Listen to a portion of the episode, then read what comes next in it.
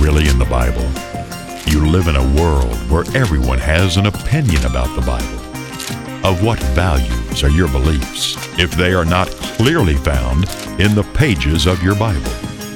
The question we must ask is Are your opinions and beliefs really found in the Bible?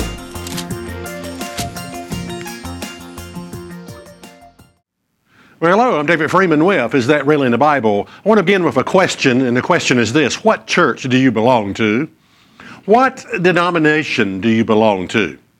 Now, did you know that in the Bible, the word Baptist, Catholic, Protestant, Presbyterian, none of those words are ever found in the Word of God? It seems that Jesus did not divide his church up into denominations. Uh, so, you know, when I say, well, what denomination are you? Well, you know, when people ask me that question, I tell them I'm not. I'm not a denomination.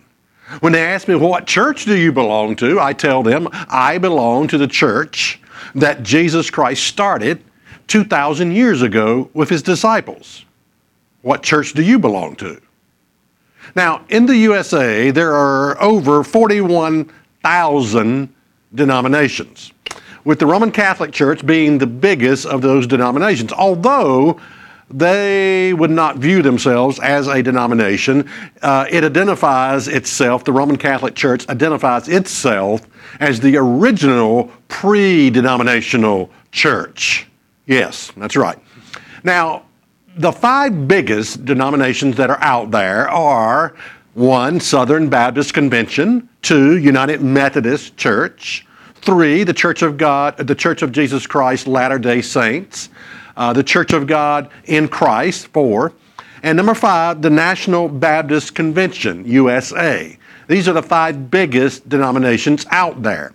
Now, along with that, there are many other denominations. let me just name a few uh, Amish religion, Assemblies of God, Born Again Movement, Brethren Churches, Christian Reformed Church, Christian Science Church, Congregational Church, Disciples of Christ, Emerging Church Movement, Foursquare Gospels, Jehovah's Witness, uh, Jesus People USA, Messianic Jewish Movements, Quaker Denomination, uh, Salvation Army, yes, Salvation Army, Seven day Adventists, United Church of Christ, United Pentecostal Church.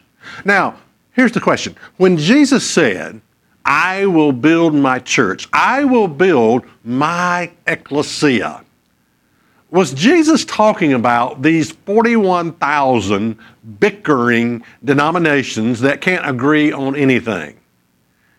I mean, if you would just start to visit, well, maybe maybe I should rephrase this. Most churches don't believe anything anyway, but you know, there, there's a really, in reality, there are a lot of differences between each denomination.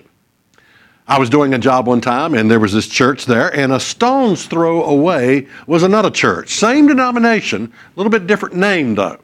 And I thought, well, why why is this? I mean, why why are there two churches within a stone's throw of each other? Well, let me tell you why. They probably disagreed on some kind of minute doctrinal difference, or they might have disagreed on the color of the carpet. And so they said, We're splitting, we're going to build another church. Yeah, it happens all the time. Now imagine this. Imagine this fantasy I'm about to tell you.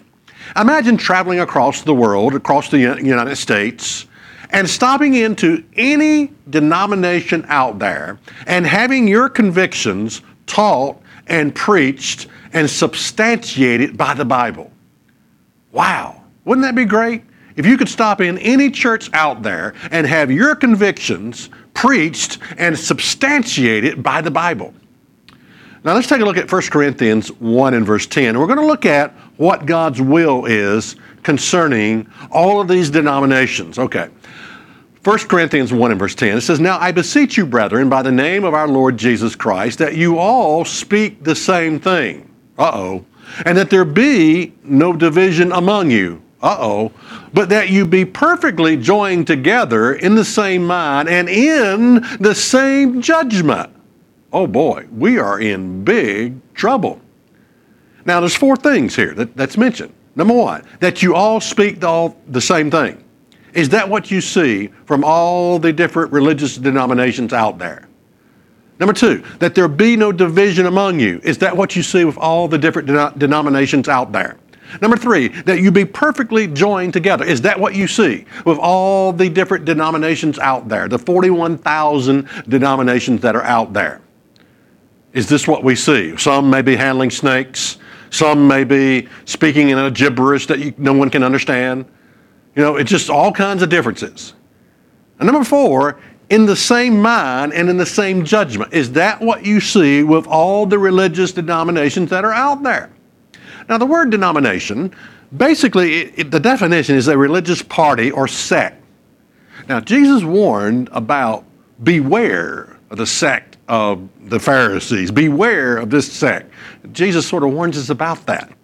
But the definition is a religious group, usually including many local churches, and often larger than a sect. Now, why are there so many different bickering denominations out there? And the question, the real question is, is God pleased? Is He pleased? Now, the reasons these denominations are not together, I mean, we all know that. I mean, we all know the answer to that. They can't get along. They can't agree on anything. That's the reason. Or they can't get along with one another. And I come back to this verse. Now, I beseech you, brethren by the name of our Lord Jesus Christ, that you all speak the same thing, that there be no division among you, that you be perfectly joined together in the same mind and in the same judgment. Why can't I go from church to church to church and have my convictions taught and preached and substantiated by the Bible? Why? Why? Now, show me in the Bible where the Bible says, or what Jesus said, now what I want you to do is divide up into 41,000 denominations. And, you know, where, where is the instructions about doing this? Coming up with all these different denominations, all these different churches. Where are the instructions at? Now, there should be all kinds of support because it seems like everybody wants to join a denomination, or so, many people want to start a new one. So there should be a lot of scriptures in the Bible supporting this view where God tells us start all these different bickering denominations that disagree on everything, you know, can't agree on anything, I should say. Now, I would give you some scriptures, but I can't find any. But let me tell you what I can find. This is what I can find.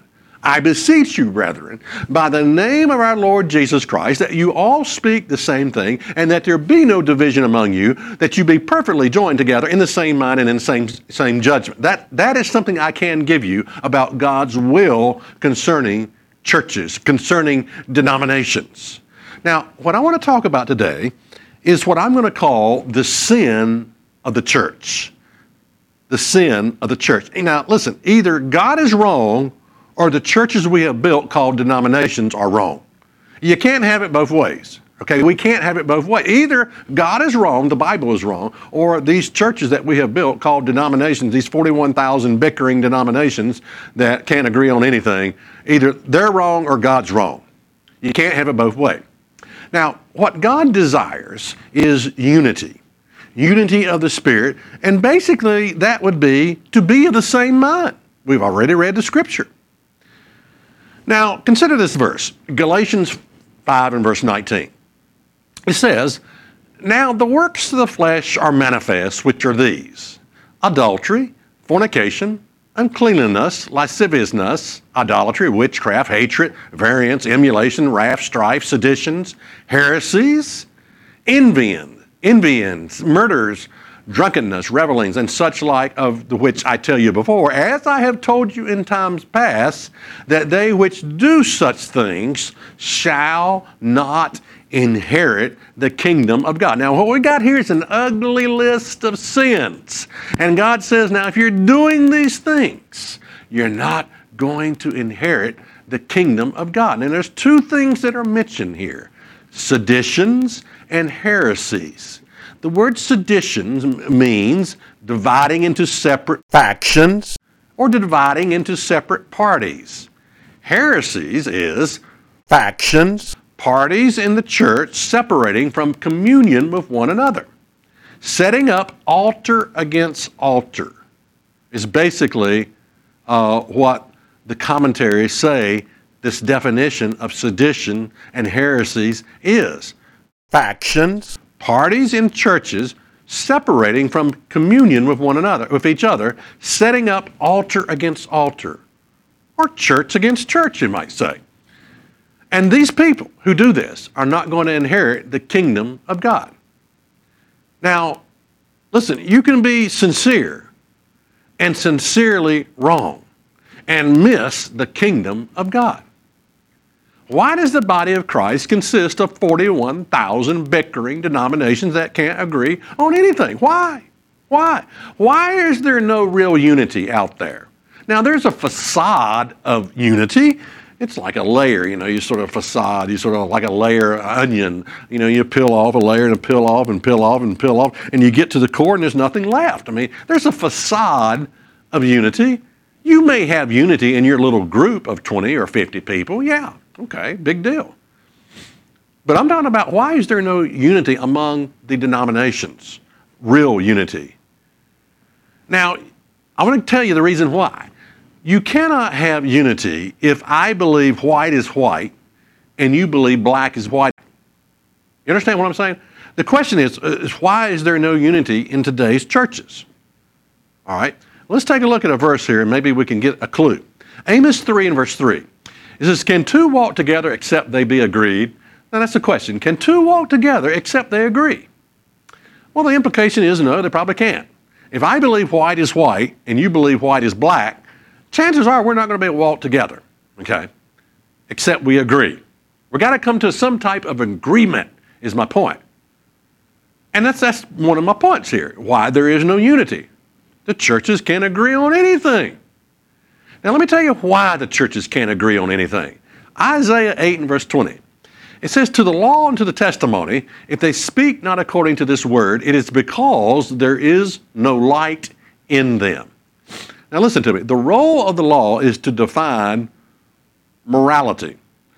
Once your church rejects the law, then you're not going to be able, as a, as a definition of right and wrong, as a definition of what we should do versus not do, once your church rejects that, and, and to a large degree, have you ever heard your church, a church say the law's been abolished? It's been nailed to the cross. It's been fulfilled. It's been done away with. We're not under the law. Have you ever heard that? Once your church rejects the law as a standard of morality, hey, anything goes, and there's not going to be any unity because we can't agree on anything. 1 John 3 and verse 4 says, Whosoever sins transgresses also the law. For sin is the transgression of the law. In other words, you've got to have, your church has got to agree on God's standard of morality. You can't have every denomination out there coming up with their own idea of morality. Well, I think this is right, and I think it's all right to have homosexuals ordained as ministers. You know, you can't have that. You got to all agree on God's standard of morality, and that's the purpose of the law. The law defines what sin is. The law defines morality. Romans 4 and verse 15. Because the law works wrath, for where there is no law, there is no transgression. Okay, the law works wrath. What does that mean? Well, if you break it, it claims your life. That's one thing. That's pretty wrathful, is it not? You break the Ten Commandments, you're deserving of death. But we have grace. When a Christian truly repents and goes back to his high priest, his Savior, Christ Jesus, and said, I'm sorry, I did it again, there is grace. Okay? In other words, the law defines what is morality. When the, when the Bible talks about we're not under the law, that means we're not under the penalty. It doesn't claim your life any, anymore. You don't have to die because you've broken it. It doesn't mean the law has been uh, done away with. It just means you're not under the law, under the penalty of the law. It no longer, longer claims your life. So understand, get educated about that subject. All right.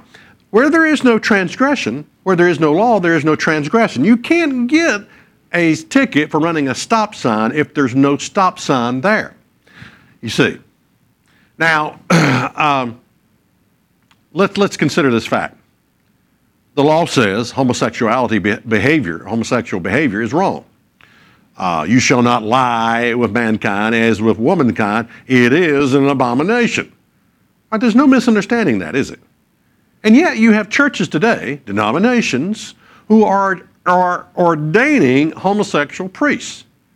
In other words, what they're saying is, well, white is really black. And I no, no longer believe God's law defines morality. And that's one of the reasons for no unity. That's one of the reasons you've got all the different denominations out there because they can't agree on what defines morality. Why? Because they've walked away from the law of God. Now, why is there no unity in, in today's churches? Well, let's read it again. 1 Corinthians 1 and verse 10. Let's read what God's will is. Now I beseech you, brethren, by the name of our Lord Jesus Christ, that there that you all speak the same thing and that there be no division among you and that you be perfectly joined together in the same mind and in the same judgment continuing on though the next verse for it has been declared unto me of you my brethren by them which are the house of chloe that there are contentions among you now this i say that every one of you says i am of paul well i am of apollos well i'm i am of cephas and, so, and the bright one says, Well, I'm of Christ. Is Christ divided? Was Paul crucified for you? Or were you baptized in the name of Paul? Now, the second point about why there is no unity is simply this people are more concerned about with name recognition than they are the truth. They really are. And this was a problem back then. There were people running, running around and say, Paul's my man, Christ is my man, Apollos is my man. You know, you hear it today. What church do you go to? Well, I go to the big Baptist church. I go to Liberty. Oh, wow, you're something else. Well, I belong to Joel Osteen's church. Oh, wow. People don't care about truth, they care about name recognition, and it's nothing more than idol worship. We've got to have our man of God, you know, that we that eh, we don't even care about truth, we just care about name recognition. A bunch of pea brain, you know, peons is sort of what we're acting like It's what we're acting like. Now, why is there no unity in today's churches? Another reason Isaiah 30 and verse 9. That this is a rebellious people, lying children, children that will not hear the law of the Lord, which say to the seers, See not, and to the prophets, prophesy not. And, and, and uh, prophesy not unto us right things, speak unto us smooth things, prophesy deceits. Now, denominations are built to often just to do this, just this thing right here, to speak smooth things.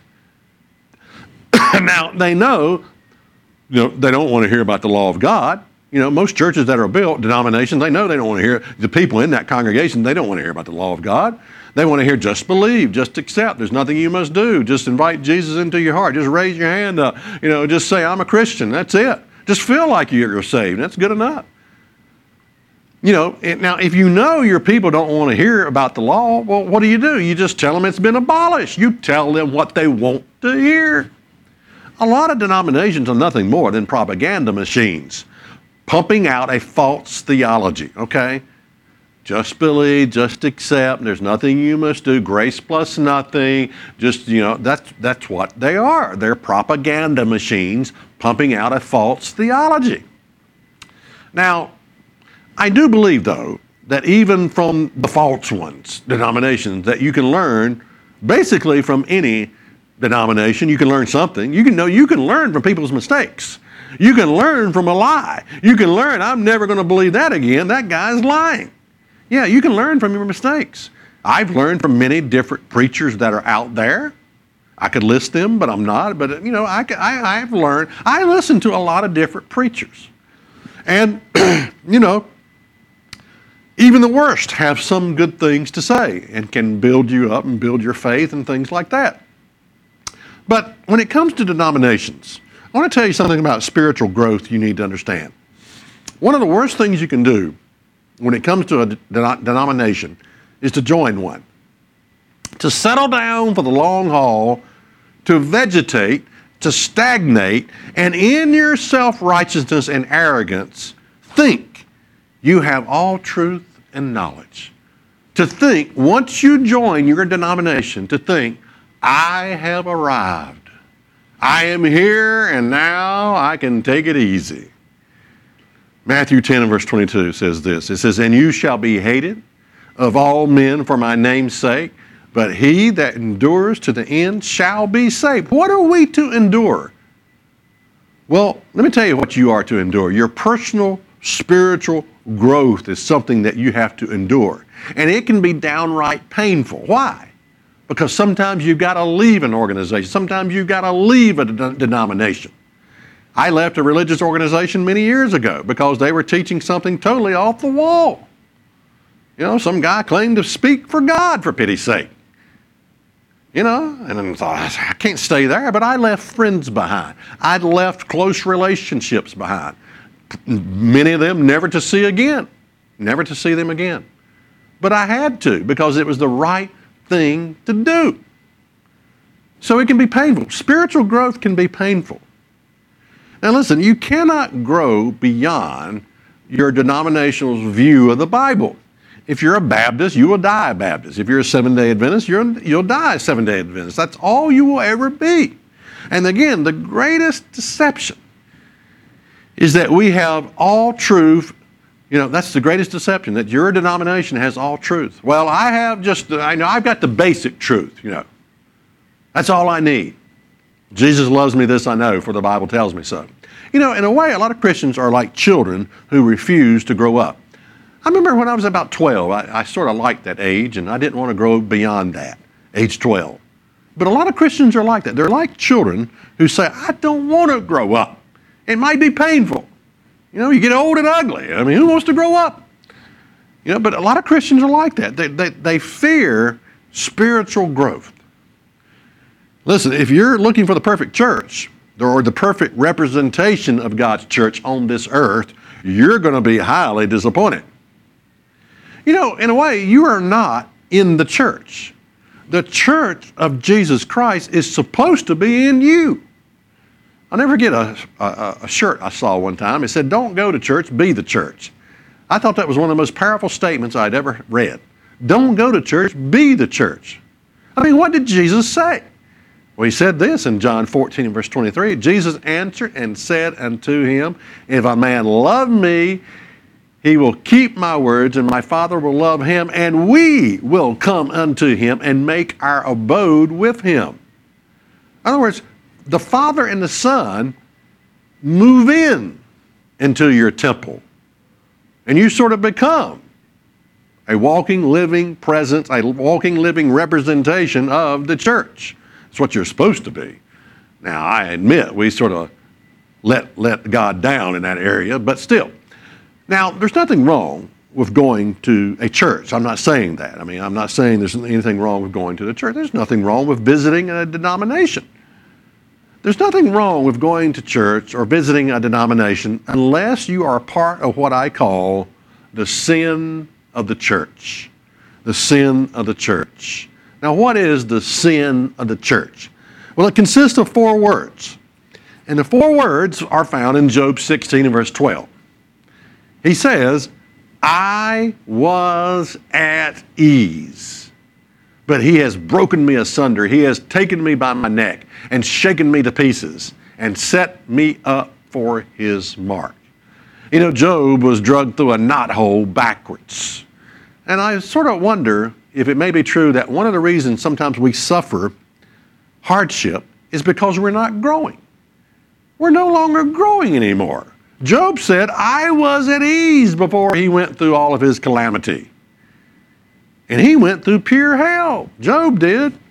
But before it started, his hell on earth, he said, I was at ease. You know, and I sometimes think God looks at us and says, that person is not going, that person is not growing, and I got to do something. You know, it's like the story I heard of a clapboard wood church out in the country. They were going to build a sidewalk because people were walking through the mud. And they got the deacons together, and they, one of them said, Don't need no sidewalk, ain't going nowhere. You know, a lot of Christians are just, that, that describes them. They're not going anywhere, they're not growing. And the sin of the church is that too many people are at ease. Being at ease is what causes people to say, you know, I could probably learn something over there at that other church, that other denomination, but I'm going to stay right here because I am at ease. And there is no unity. There's not even a desire for unity. You know, a lot of people are experiencing what I call the death of spiritual growth in churches today, the death of spiritual growth. You know, at Kitty Hawk, where the Wright brothers first took off flying for the first time, there's a monument out there at the end of that field. They say, I've never seen it yet, but I want to see it. A monument, a stone, and on that stone it says, the death of impossible. Because people said it was impossible to fly. And out there at the end where they took off, there's a monument that says, the death of impossible. You know, a lot of Christians have entered into the death of spiritual growth because they are assuming that their denomination cannot be wrong. Cannot be wrong. And so the Bible warns us about sedition and heresies, factions, parties in the churches, separating from communion with each other, setting up altar against altar. And your Bible says those people that do this are not going to enter the kingdom of God you know, put that in your pipe and smoke it. Well, okay. I'm David Freeman with Is That Really in the Bible? If you would like a free DVD recording of this program that you can share with friends and loved ones, write to Church of God Rocky Mount, 27 Brookledge Lane, Rocky Mount, Virginia, 24151. That's Church of God Rocky Mount, 27 Brookledge Lane, Rocky Mount, Virginia, 24151. And be sure to mention the title of this program.